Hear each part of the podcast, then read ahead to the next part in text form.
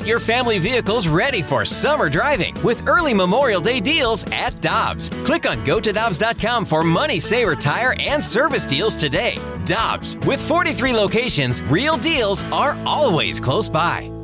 Another day is here, and you're ready for it. What to wear? Check. Breakfast, lunch, and dinner? Check. Planning for what's next and how to save for it? That's where Bank of America can help. For your financial to-dos, Bank of America has experts ready to help get you closer to your goals. Get started at one of our local financial centers or 24-7 in our mobile banking app. Find a location near you at bankofamerica.com slash talk to us. What would you like the power to do? Mobile banking requires downloading the app and is only available for select devices. Message and data rates may apply. Bank of America and a member FDIC. Get ready for winter driving at Dobbs Tire and Auto Centers with super deals on tires, including up to $200 on new Goodyear tires, plus oil changes, brakes, batteries, and more. For value and savings, click on gotodobbs.com today.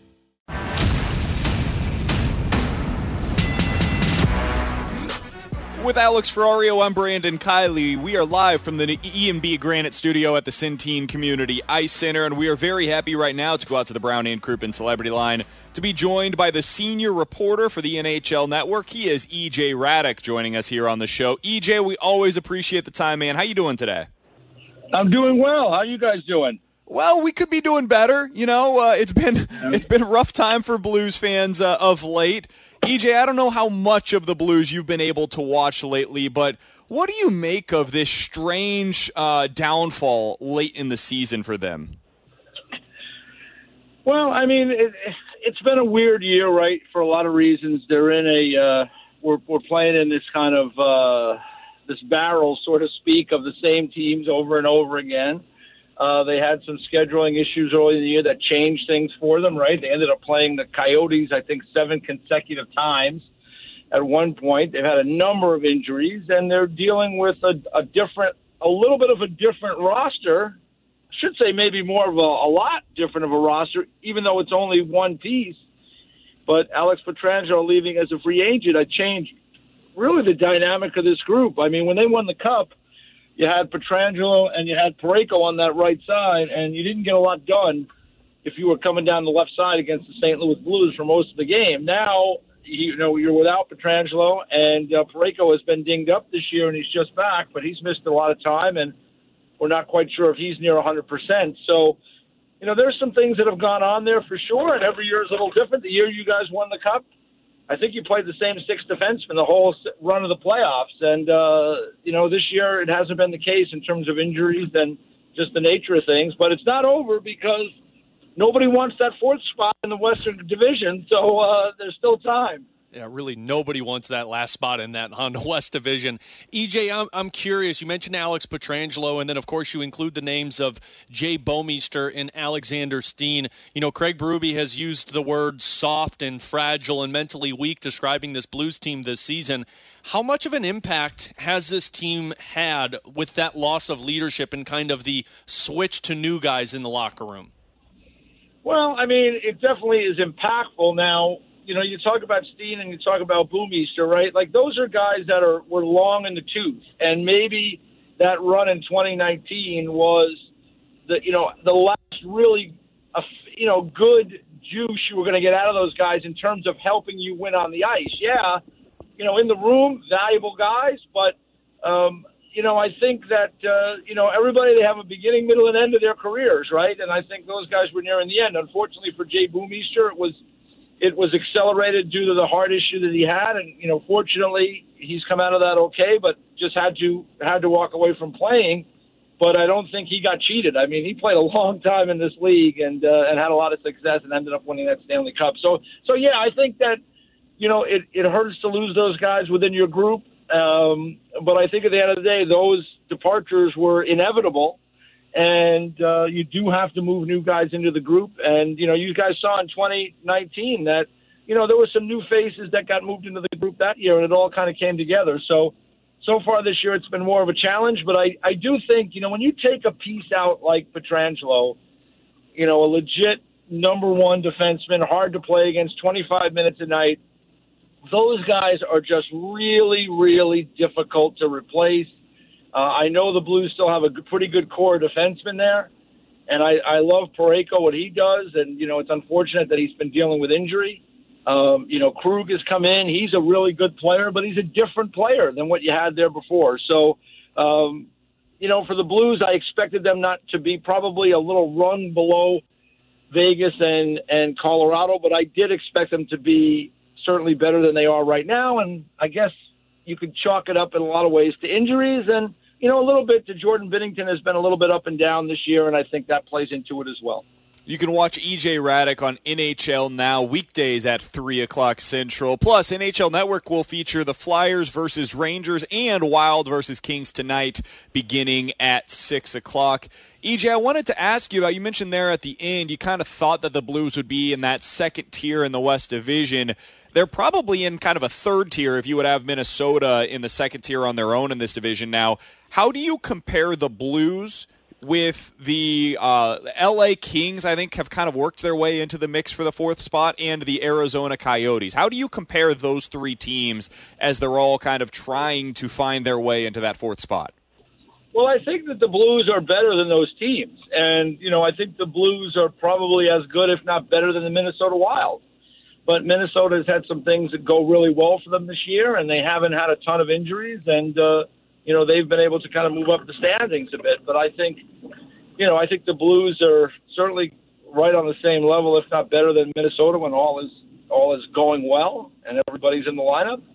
And I certainly think that they're better than those other teams. I mean, like a team like Los Angeles, you know, they have some high end guys that have been part of their group for a long time in Kopitar and Doughty and Brown, and those guys have all played really well this year. And uh, you know, but they're still really rebuilding around those guys. And, uh, you know, I see them, you know, coming into the year, I didn't see them as being in the mix. And I think they're still, they're good young players, are still with the Ontario Reign in the American Hockey League. So, you know, they're, to me, a team, if they were to rally and somehow get in, I'd be really surprised. Uh, you know, I think it's really between Arizona and St. Louis. I think St. Louis is, is better than Arizona, but, you know, you have to get it done on the ice. And when you have injury challenges, it, you know, it, it does, you know, mitigate your opportunity to, to get those wins. And, you know, looking at the schedule, as you guys, I'm sure, have, uh, you know, it's no picnic for the Blues because I thought last night's game was a critical game. I mean, you got Colorado coming out of a COVID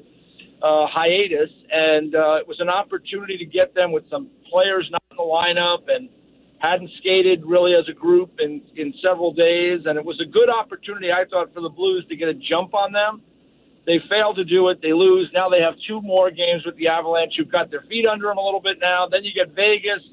You got a couple of games with San Jose. That's an opportunity to get points. But then you got the, uh, you know, you do have, uh, you know, some other opportunities down the road. Oh, I'm looking at the wrong piece. Sorry, guys. Minnesota, three games with them, two with Anaheim, three, two more with Vegas, two with Minnesota. So I mean, it's a it's a hard schedule down the stretch for the St. Louis Blues. EJ, you mentioned Torey Krug in your previous answer, and I'm curious from the national perspective the view on Torey Krug's season because we saw this last year with Justin Faulk into a new environment and really didn't mesh until his next season where he started to become a, a important piece into that team. Uh, Torey Krug has gone some through some struggles this season. Um, has the national view on him been a disappointment? Has it been a positive looking at his game? No, I don't think it's been a disappointment. I think Torey Krug is very much who he is. I think when you go to a new place, it takes time to fit into that group. Um, I think that, again, the St. Louis Blues, I think, play a little bit of a different game, at least when they were winning the Stanley Cup a couple of years ago, than, you know, than Torey Krug kind of plays. So I think the Blues were changing their mix a little bit because of salary cap purposes and the inability to get, you know, Pietrangelo signed, you have to make some changes to your group. But I think Torey Krug's a really good player. He's a good offensive defenseman. He should, in a perfect world, help you on the power play, and he's a competitive guy. And you guys saw that, I think, in the Stanley Cup final a couple of years ago when he was a member of the Bruins. So he's a good addition to me, and I'm not really disappointed in his play. I just think that he's a completely different piece of the puzzle than Alex Pietrangelo, and Pietrangelo is just like I say, really hard to play against because of his size and his length and his uh, you know and his his natural abilities and skills. I mean, there's a reason he was such a high draft pick uh, way back when. So, you know, I, I think that uh, you don't want to compare Torey Krug and Pietrangelo because they're different players, but I think Torey Krug is a really good player, and you know, he could be a really helpful fit for many years in St. Louis. I just think they have a different look with him back there. EJ, the final question that I've got for you, we've been talking about this of late because. I mean, let's be honest. Even if the Blues do get into the playoffs, it's it's a really tough road in this division with Colorado and Vegas at the top of it. What do you think the Blues need to do as they look towards the offseason? What are they missing to be able to get back to that level with the likes of the Vegas Golden Knights and the Colorado Avalanche? What is this team missing? Well, if they could get Pietrangelo back, that'd be nice. but I mean, I don't foresee that happening. But uh, you know, I, I think that this is a really good and deep team, and uh, you know they have Jordan Binnington, who's a, is a good goaltender. He's gone all the way through, won the Stanley Cup, could have easily been the Conn Smythe Trophy winner for his performance during that playoff run, and particularly in Game Seven when he stood on his head in the first period of that game and kept the Blues in it, and then they got their feet under him and took off in that game on the road. But uh, you know, I, I just I like their roster when it's healthy, and I like some of the new players they've added. I think Jordan Kyrou's had a very interesting year. I mean, unfortunately, Robert Thomas has had some injuries. I think there's a lot of upside to his game. I just think the way Craig Berube wants to play, and you guys know this, is he wants to, you know, move the puck straight forward, get it into the offensive zone, cycle the puck, work the puck, create offensive zone time, wear down your opponent, and uh, kind of check you into the ground. And you know that that that's been an effective game plan for them for the last couple of years when they're playing well. I'll go back to opening night. They played the Colorado Avalanche and they performed that game plan to perfection and they beat the Avalanche. Then the next game, the Avalanche were able to get their legs going and play that uh, high high octane game, and they kind of blew the doors off the Blues. So it's really, you know, whether or not they can dictate that that style of play, and I think it's tougher to do it when you're not as big and strong on the blue line and you get caught up in your own end a little bit more. Now the idea of moving straight through the neutral zone and creating offensive zone time is more difficult because you get bogged down in your own end. EJ, I said that was my last question. I've got one more for you because right. th- this has become a topic of conversation in St. Louis, and I don't. I am curious what the national perspective would be on this. So, Vladimir Tarasenko returned this year from uh, a number of different shoulder injuries, and so far it, it hasn't gone as planned. He has three goals in his 20 games since he returned. Now he does have a, a big contract, and I'm curious if the Blues were to make him available this offseason, whether it be in the expansion draft or in a trade, what do you think the interest level would be around the league for a guy like Vladdy, who has two more years at $7.5 million per season remaining on his contract? I think there would be, uh, I think first and foremost, the team would want to have the medicals, right, to see where he is physically. Uh, you know, so that's the first thing. I know that in talking to Jaromir Jagr several years ago uh, when he was with the New York Rangers, he was coming off a shoulder injury, and he said it took him a half a season to actually feel strong and confident in that shoulder. And Vladdy's had a couple of these procedures, right? So um, it's hard to know exactly what his comfort level is. He's back playing, so he's he's good enough to play, as Yager was in that time when I spoke to him. But he just he didn't feel uh, as confident in his strength on that side in his shoulder. So, you know, you'd have to get an honest assessment from the player himself. You'd have to look at the medicals. If you're a team, I think that he's got a track record of, of being an offensive player. There's no question about that. Um, two years left on a deal at that number isn't prohibitive. Uh, you know, if you had like a longer term, that would be tough in a flat cap circumstance. Certainly with an expansion situation coming along, that is another element to this.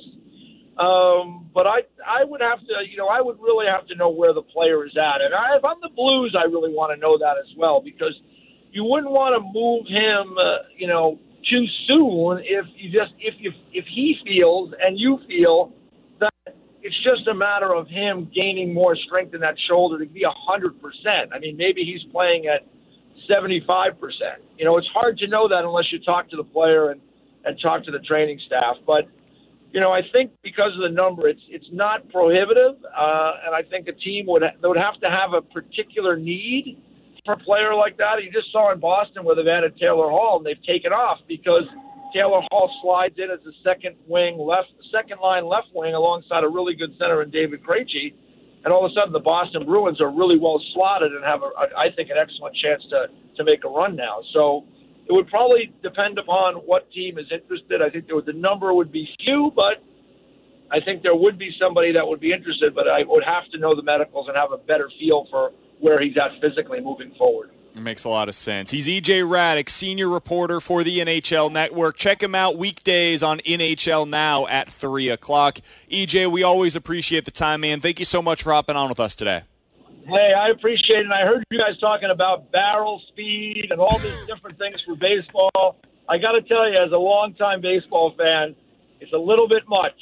Sometimes you need to just watch if a guy can field and hit and throw. Maybe that's good enough to go with. But thank you. So, thank you so much for saying that, EJ. Because my guy BK over here is a numbers nerd, and I'm just all about the body language. Listen, there's there's a place for numbers. There's a place for information in everything. I think. I mean, you want as much information as you possibly can get. But I know being here in New York and watching the Yankees play, and it's the same movie. They've had a yep. good team for a long time, but in the end of the day you know, if you can't make, if you can't put the bat on the ball in key situations against good pitchers, you know, you're probably not going to have a lot of success. Sometimes you do have to scrap out a run. You have to find ways to score. And, uh, you know, the way it's trended now, I just look at it and I shake my head sometimes. And, you know, but that, again, it's a new world and I like information. I just think sometimes there might be a little too much of it. Hey, preach it, EJ. He's EJ Hradek. We appreciate the time, man. Thank you so much. All right, you got it, guys. Take care.